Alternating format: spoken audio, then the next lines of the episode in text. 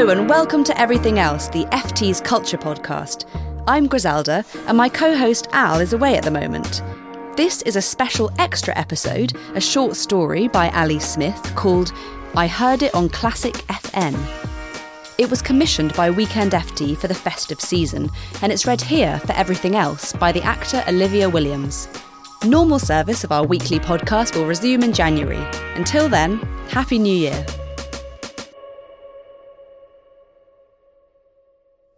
It was between Christmas and New Year, and we were in the car between home and the recycling centre.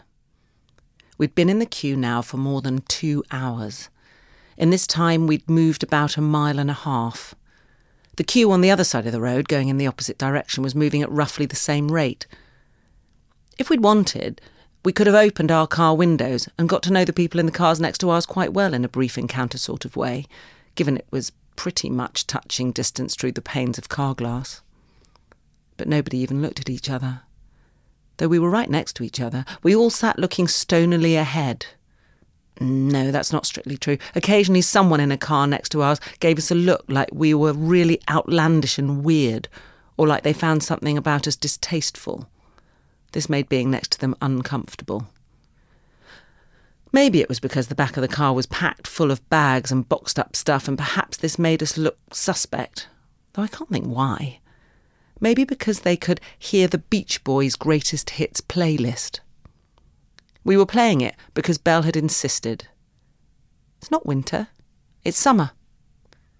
It was winter, obviously, but all through Christmas she'd been playing the new game she'd invented, which she called Classic FN. The F and the N stood for the words fake and news. You played this game simply by claiming that something that was true wasn't true. You said the false thing as if it was true, then you added the words, I heard it on Classic FN, or just said Classic FN at the end of whatever your statement was, like that fashion that people had of adding the word not after something they'd said. I'm so looking forward to spending all of Christmas with you. Not. Or sometimes you just said a blatantly untrue thing with no clue after it that you knew full well that it was untrue. I don't know why you're doing this. It isn't Christmas. She said it on Christmas morning when we wished her happy Christmas. Shall I take down all these decorations then? I said. But she said it even as she opened her presents. it's not as if it's Christmas or anything. I'm just doing this to humour you, classic FN. Then she folded the wrapping paper she'd removed into neat, smoothed squares and put it down beside the unwrapped presents, as if it was also a present, or as if her presents were equally worthless. Sometimes I look at her and I think, how did I ever have you? How are we even related to each other? Now that Christmas was over and New Year was next, she was playing Classic FN with that too. You're behind on your information sources. If you think there's such a thing as New Year happening this week, there is no New Year this year. It's a fact. I heard it on Classic FN. Why is she listening to so much Classic FM? her father asked when he phoned before Christmas. She always puts the phone on speakerphone so I can hear too. I've never asked her to do such a thing. She's a very thoughtful child. She danced away from the phone laughing. And what does she mean there's no Christmas? His voice, distorting, said. It's a funny game, I said. She's nine years old. Got to go. Thanks for calling. Bye. I pressed the phone off before he could say bye back. Belle was in the back of the car now, squashed against the door by all the boxes and bags on the back seats. Her knees were up against her chest because the car was so full of the boxes, etc. I could see her in the rearview mirror. She was turned side on, looking at the man asleep in the sleeping bag on the pavement right next to her. She wound a strand of her hair round a finger. She put the ends of her hair in her mouth. If we're going to the tip, my mother said, where are all these other people going? My mother was in the passenger seat. She meant the queue of cars facing the other way. Tesco's, I said. TK Maxx, sales. To fill their cars with things they've bought so that one day they can take them to the tip and throw them away, my mother said. Ha! Belle said. Belle, I said, stop chewing on your hair. I'm not chewing on my hair, she said. Yes, you are, I said. I can categorically state that there is no hair of mine in my mouth, she said, with a hair in her mouth. She chews her hair when she's bored. She had insisted on coming to the tip, I mean, the recycling centre, with us. It was her own fault if she was bored. She could have stayed at home with my mother. I could have easily taken this stuff to the recycling centre myself. I'd have enjoyed the time on my own. She was still chewing her hair. Belle, I said. I said it in a warning way. My name's not Belle, she said. If you are not my daughter Belle Godden, then who are you? I said. I am definitely not your daughter Belle Godden, she said. Belle Godden is not my name. Then what is a girl who's not my daughter doing in this car with me and your grandmother? I said. I'm not in this car, she said. Classic FN. In any case, why is this music called summer music? Who is Barbara Ann? Are they getting their hair cut because it's too hot? I don't get it. The Beach Boys are an archetypal summer sound, I said. I don't think this music is a summer anything, she said. This is just people singing in weird high up and low down voices. I don't see how that makes them archetypalically summery. Archetypally, I said. Good, good, good, good. Vibrations. The playlist had looped round to its start again. My mother sighed. My mother's sighs are so magnificent that when she's staying with us, I can hear her sighing through the actual supposedly brick wall. How far is the tip from here? my mother said. Recycling centre, I said. I looked at the sat nav. It still said 3.4 miles. I looked at my watch. We'll be there by half past ten tomorrow morning, I said. My mother sighed again. Her sighing made my chest hurt a bit. When I was a much younger person than I am now, I used to think that it was possible to do something about the sadnesses in people's lives. Now that I'm not so young anymore, I'm not so sure it is. I look at my mother sometimes when she comes to stay and I think, well, sadness is just sadness. It is what it is. You have to just let sadness be. And by the way, Belle said, can someone somewhere enlighten me why is it called a tip? It's not, I said, it's called a recycling centre. It's called a tip because it's where the things get thrown away that are too big or in too large an amount just to go into the usual rubbish bins, my mother said. Both your answers are incredibly helpful, Belle said, Classic FN. But what it being called a tip makes me think is this thought. Would we maybe be better off keeping all this stuff we're taking to the tip to throw away, and then every time we go to a restaurant in the future, instead of leaving money as a tip, we could leave one of these bags of things? Because are we just throwing tips away by taking it to the tip. Very witty, I said, not. No, but really, she said. I mean, for instance, Gran, a boy at school, this is true, I've seen it online. He showed me the eBay page. He showed us all the page, and he got £40 for a postcard his grandfather got sent to him in like 1970 or something. yes, my mother said. I remember 1970 very well. Because, Gran, it's history now, and people pay money for historic things on TV. The boy at school's mother was about to throw it out, and he put it on eBay, and someone somewhere bought it. Forty pounds. There might be loads of historic things in these boxes. It's all going to the tip, my mother said. We're throwing it all away. I don't care what it's worth or not worth. Recycling centre, I said. We're doing something useful with it. I want it all, all of it, thrown away, my mother said. What we were taking to the recycling centre was some of the contents of my mother's father's house. By saying my mother's father, I don't mean my grandfather, at least in terms of the usual notions of a grandfather. Well, I mean, he was my mother's father, which means he was, obviously, properly speaking, my grandfather. But he was never a grandfather to me as such. I never met him. My mother, as it happens, also never met him. She got a letter about four years ago telling her she was the inheritor of the contents of a rented house at an address she'd never heard of, in a city she'd never been to. The things belonged to its dead tenant, a complete stranger, her father. She's still never been to that city. She paid a removal firm to empty the house into boxes and bags, to deliver what was fit to go to charity straight to the local charity shops, then to drive what was left after that the 300 miles to her house and stack it in the back of her garage. But now my mother was selling her house and moving into somewhere with less stairs. They were still unopened, the boxes. The tops of the plastic bags were sealed with parcel tape. They were labelled in block capital handwriting, presumably by the removal men.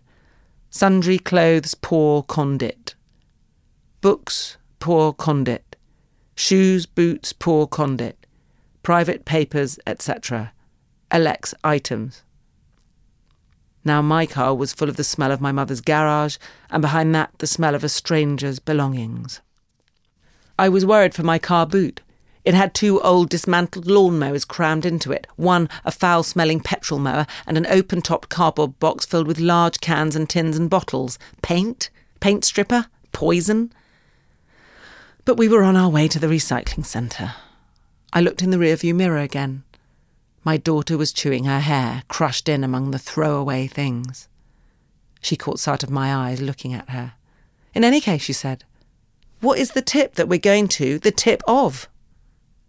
The iceberg, I said. My mother, next to me, sighed. When I went upstairs to say good night to Belle that night, she was sitting up reading a torn book, one that looked like it was missing a cover. I'm fast asleep, she said, still reading it. She'd been reading it earlier, too, after supper, instead of watching TV with her grandmother and me. I sat on the side of the bed. Where'd you get that book? I said. What is it? It's really good. It's all pictures, she said. She flicked through it, holding it to show me. There were no pictures. It was all words and numbers, paragraphs, no illustrations in it at all. yeah, right, pictures, classic FN, I said. No, it is, she said, really. And Mum, what's a Maggie? Maggie is short for the name Margaret, I said, like Belle is short for Isabella. And Mum, she said, tell me about the schools you can go to if you're a painter. You mean art school, I said. You have to be really good at it to make a living if you're a painter or whatever else they do at art school. It, it's not what I'd call an ideal profession. Tuck down now. She nestled herself further into the bed.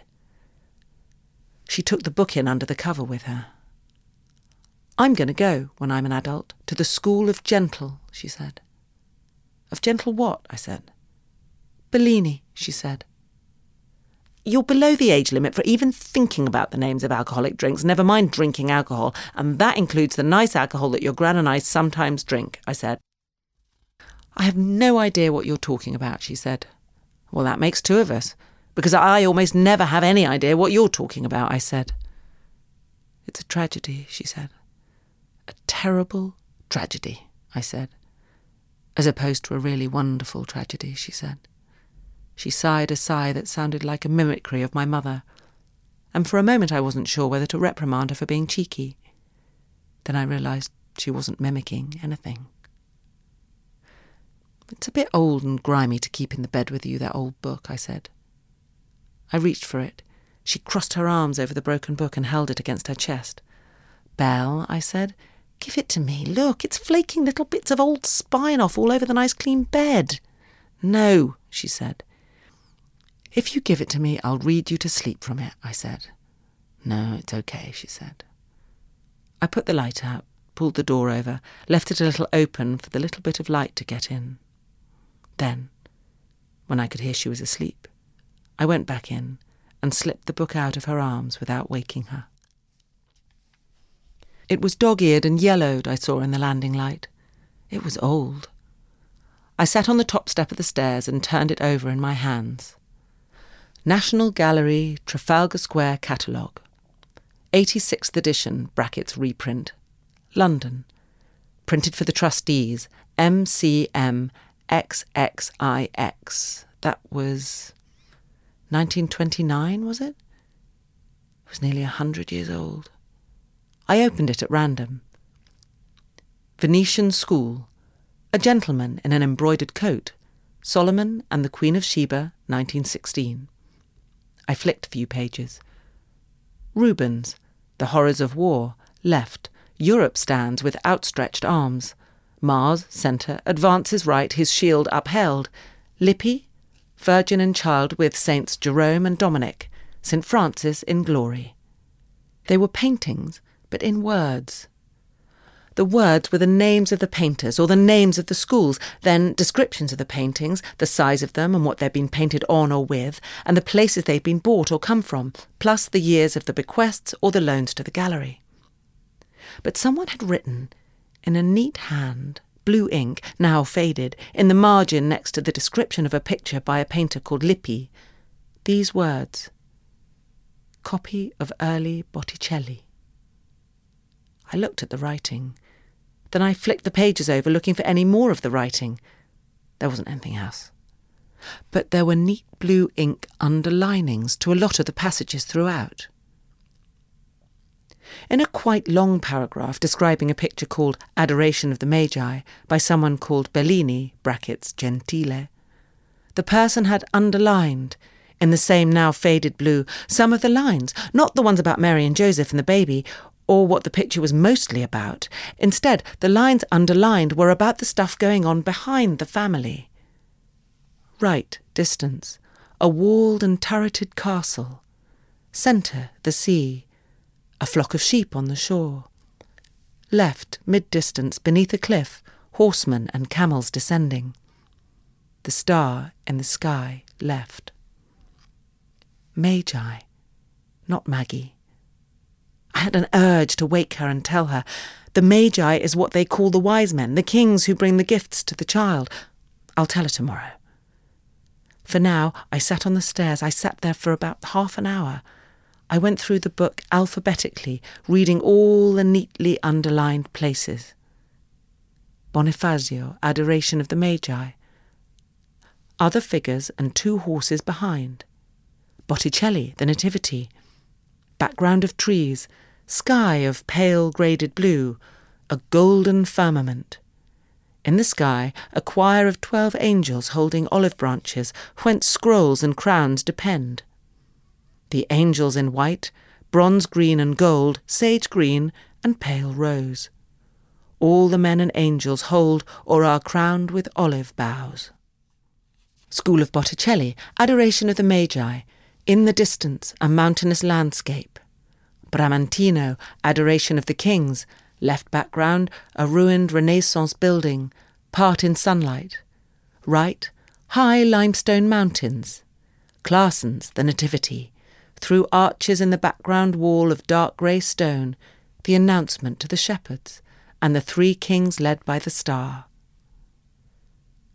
By the time I got to the letter D in the list, I'd worked out that the person who'd once had this book was particularly interested in pictures that were all of the same subject the Christmas ones.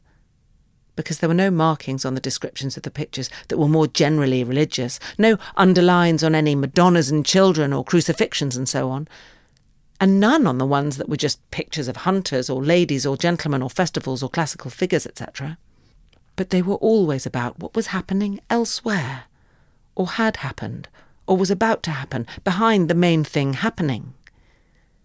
Whoever he was, he'd had a National Gallery catalogue from the year 1929, and he read through it with the aim of thinking about or comparing these distant background views.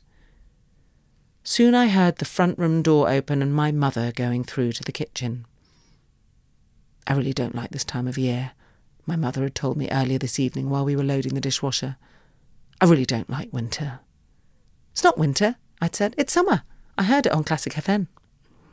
Now I sensed her moving things, switching the kettle on, getting cups and spoons out of the dishwasher noisily enough for me to know she was wondering where I was, but all the same didn't wish to intrude if I happened to be busy with something private. I think this might be your father's handwriting, I said. I showed her the page. Did you ever see his writing? I said. No, my mother said. She closed it. She held the book on her lap. Maybe he liked pictures. I mean, art or something, I said. Maybe he was something to do with pictures. I never even knew what colour his hair was, she said. She looked back up at me. She shrugged. I took the book. I opened it again. Look, I said, he underlined all these things. He's obviously interested in the birth, but especially in what's happening round it more than the birth itself. I found a page with underlining. It's kind of beautiful, I said. It's kind of amazing we found it, if it's him. The star in the sky left, she said. he left all right, my mother, with a newborn. Virgin birth, I said. She laughed out loud, so did I. What I don't understand, she said, what I will never understand, is how he knew I was his daughter, and even where I lived, he could know these things well enough to write them into a will, but never to be in, you know, touch. I used to stand at the window when I was a child and stare out at the street and at the hill behind the houses and the fields on the hill and wonder if I might be seeing him somewhere in that view and just not knowing it was him. I used to walk along streets and wonder if maybe I'd passed him and not known I'd passed him. She looked at me with a sharp pierce of the Christmas tree lights behind her head. He cared more about the contents of his house than he ever cared about me, she said. He left me to them, not them to me.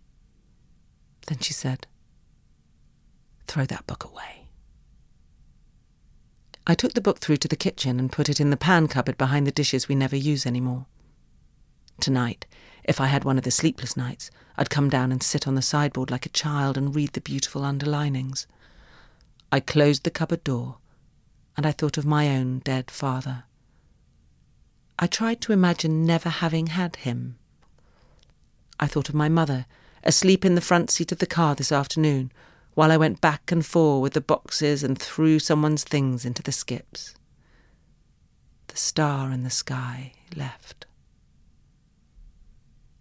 She'd read it and thought of her father. I'd read it and thought of Belle. We'd stood on the metal balconies above the giant skips, me and Belle. I'd been ripping open the plastic bags and flinging or emptying the things straight in, looking at them as little as possible. I'd upended boxes so that everything in them fell in first, so that when I looked down into the skip, the stranger's stuff was already indistinguishable from all the other stranger's rubbish below. The skips were painted bright green. They were huge. A person could live in one of these if it wasn't full of all this thrown away stuff, Belle had said. They should make these into houses for people. They are as big as small houses, and all this stuff. People could be using all these things we're throwing away. I picked up the old handle from one of the dead lawnmowers and got ready to throw. It was painted yellow and green and shaped like a set of very small handlebars. I could use that for making a new kind of scooter or bike, Belle said. Or as a two handled walking stick when I'm old. One handle for each hand. Can I have it? No, I said. I threw it into the skip. Belle frowned. I like that thing you've just thrown away better than some of my Christmas presents, she said. I'd have preferred to have that thing you've just thrown away rather than this stupid hairdryer. Classic FN, I said, or truth? Truth, Belle said. Don't tell your father when he phones, I said. It's a good hairdryer. Your dad bought it with love. I hate it, Belle said, the hairdryer of love. Just classic FN that last statement for me, will you? I said. I love it, Belle said. It was times a zillion and a half my favourite Christmas present this year. She leaned over the skip and tried to reach the yellow lawnmower handle we'd just thrown away. Lucky for me, you're too small to reach that, I said. Yes, but if I pile all these books up into a kind of staircase, I can make myself taller and almost reach it, she said. You'll fall in, I said. And what if we can't find you in among all the rubbish and me and Gran have to drive home without you and someone comes to empty the skip and you get recycled? I will enjoy it, whatever happens to me, she said. That's the spirit, I said. I went to get what was left out of the car. My mother had fallen asleep in the front seat. Her hands on her lap looked old. I got the blanket out of the boot and put it over her knees and hands. When I got back, Belle had made a little book staircase and was on her way up it to lean over. Books were slipping about beneath her trainers. I caught her, picked her up under her arms, not so easy any more, and I carried her down the steps and put her down. Then I gave her a stern look. You'll kill yourself, I said, and then what will I do? A woman was pushing bottles through the holes in the skip next to us. I had my eye on her the whole time. No worries, she said. Thanks, I said. I appreciate that. She was a nice person. I could tell immediately. You don't work behind the counter of a dry cleaner for long without being able to tell the true from the false, believe me. She smiled over her shoulder at me and then at Belle. Clever one, she said. She's got a lot to give. She really does, I said. I put my arms around Belle. Belle weaseled out from under me, but then came and stood next to me, leaned against me instead. Did you have a nice Christmas? the woman said. What are you talking about? Belle said. It's summer. Look at the leaves on the trees. She pointed at the bare, spindly things, hardly even trees, growing out of the ground by the fence posts at the back of the recycling plant. She's not being rude. I'm sorry. It's a game, I said. It's about how easy it is to say that things that are true aren't true and vice versa. Whatever floats your boat, the woman said. Whatever gets us through the night.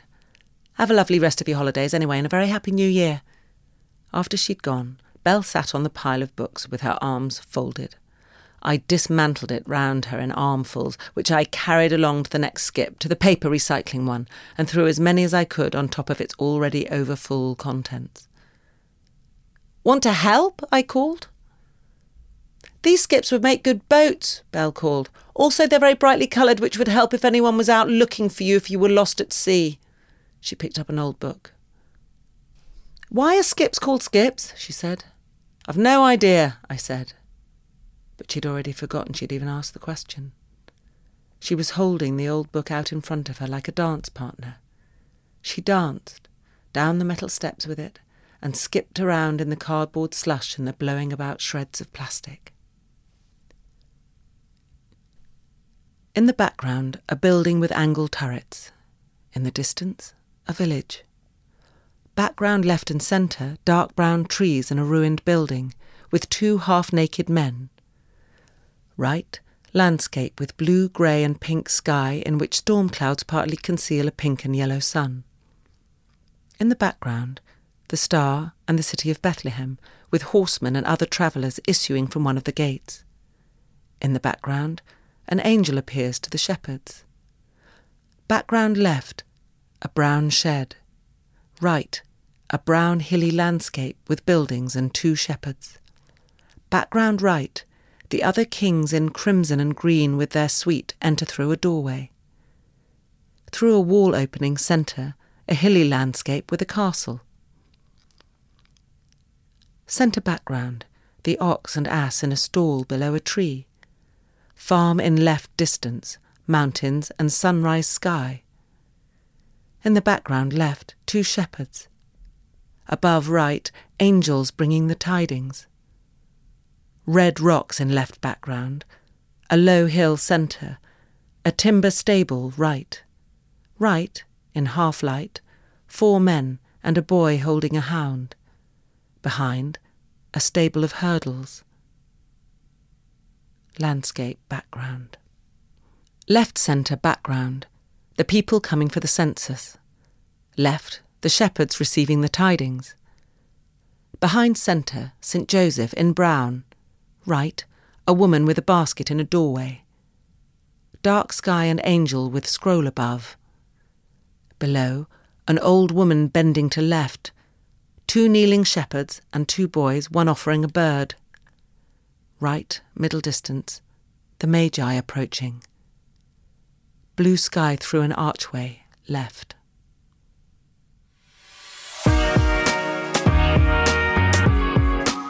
That was Olivia Williams reading Ali Smith's short story, I Heard It on Classic FN.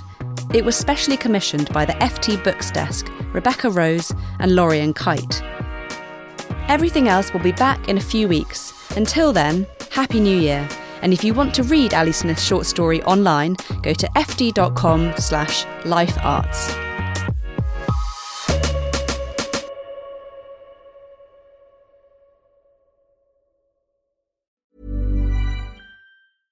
Here at Bellingcat, we get to the bottom of things. From a global crisis to an underreported event, we find the facts using publicly available tools and resources, uncovering what is hidden on and below the surface.